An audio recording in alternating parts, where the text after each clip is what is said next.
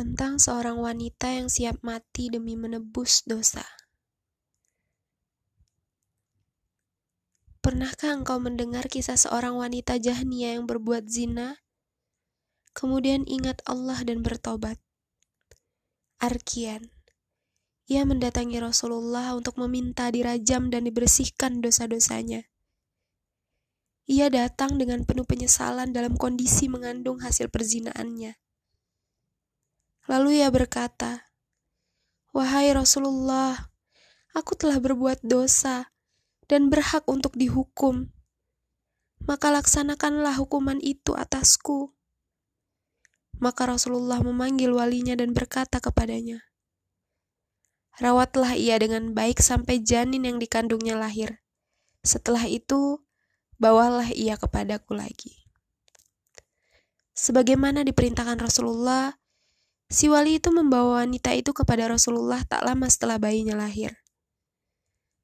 Lantas beliau, Rasulullah, memerintahkan agar hukuman segera dilaksanakan. Pakaian wanita itu pun dilepas, dan kemudian ia dirajam hingga mati. Setelah itu, Rasulullah mensolatkan jenazahnya. Melihat hal tersebut, Umar bertanya, Mengapa engkau mensolatkan jenazah orang yang telah berbuat zina ya Rasulullah? Beliau menjawab, Sesungguhnya ia telah bertobat, dan pahala tobatnya itu akan cukup untuk dibagikan kepada 70 orang penduduk Madinah. Nah, adakah engkau menemukan yang lebih baik dari kerelaan yang menyerahkan jiwanya kepada Allah? Itulah, sebuah keimanan yang kuat telah mendorong wanita pezina itu untuk mensucikan dirinya demi mengutamakan kebaikan akhirat daripada kesenangan dunia.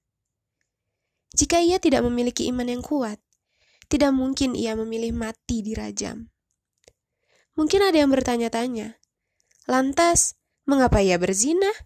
Bukankah perbuatannya itu menunjukkan kelemahan imannya? Jawabannya adalah, kadangkala iman manusia itu lemah sehingga jatuh pada perbuatan yang dilarang.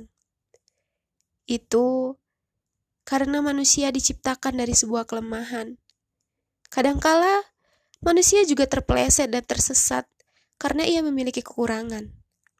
Namun, bila benih keimanan yang sudah tertanam di hati seseorang itu tumbuh dan berkembang seperti pohon yang rindang, maka keimanan itu akan menjadi sebuah kekuatan dan keyakinan yang teguh tak tergoyahkan.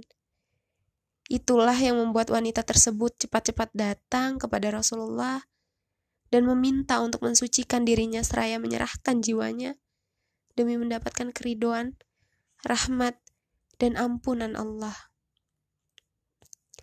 Jangan putus asa, karena putus asa adalah kekufuran. Semoga Allah memberimu kepuasan, meskipun hanya dengan yang sedikit.